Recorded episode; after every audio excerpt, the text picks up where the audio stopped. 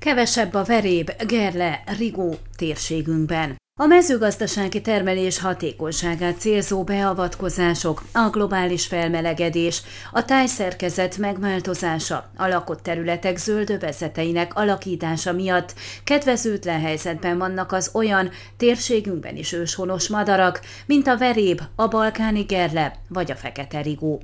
Szabó Zoltán biológus, a Milvus csoport Madártani és Természetvédelmi Egyesület munkatársa a Székelyhonnak elmondta, látványosan vissza visszaszorult néhány madárfaj, ami egyébként tömegesen volt jelen térségünkben eddig. Ennek egy nagyon jó példája a mezei és a házi veréb, amely Európa szinten, így Romániában is kezdett nagyon megritkulni. A mezei veréb ritkulása a mezőgazdasági művelési módok megváltozásával kezdődött, mondta.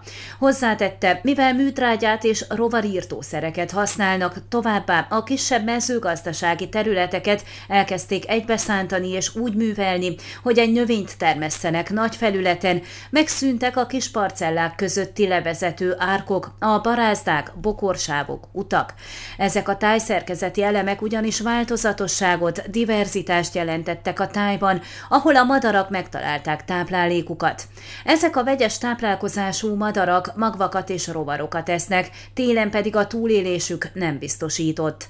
Angliában is megfigyelték, hogy a tojásszám és a fióka szám nem csökkent, hanem a madarak túlélése sokkal kisebb lett, hívta fel a figyelmet a biológus. A házi verép csökkenése nem annyira látványosan drasztikus, de az adatok ott is lefele mutatnak. Ezt is az átalakult gazdálkodással, a háztáji gazdaságok megszűnésével magyarázza a szakember, hiszen ezeken a helyeken találtak táplálékforrásra a verebek.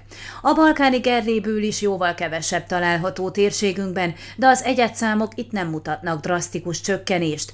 Azért is hívják balkáninak, mert az oszmán birodalom idején kezdett elterjedni a faj a Balkán irányából és észak felé, és ez a terjedés még most is tart Észak-Európa irányába. Erre a folyamatra rájátszik a globális felmelegedés, amely azt eredményezte, hogy számos délen őshonos faj elkezdett észak felé terjeszkedni, illetve azok a fajok, amelyek addig a hegylábaknál éltek, most egyre feljebb vonulnak, magyarázta a madártani szakember.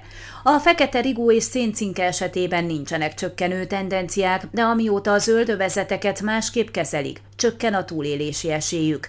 A rendszeresen nyírt gyep, a kevés bokor nem kedvez a városi környezetben is előforduló fekete rigóknak, mivel nem csak a táplálékforrásuk, hanem a biztonságos élőhelyeik, fészkelési lehetőségeik kerülnek veszélybe, ezen kívül a ragadozók, például a macskák, karvajok könnyebben rájuk találnak. Többször javasoltuk, hogy a bokrok fontosak a madarak, rovarok számára, legyenek erre tekintettel, mondta Szabó Zoltán, hozzátéve, hogy ezek a fajok az úgynevezett generalisták, alkalmazkodóak, könnyen találnak maguknak más környezetet, ahol nagyobb biztonságban élhetnek.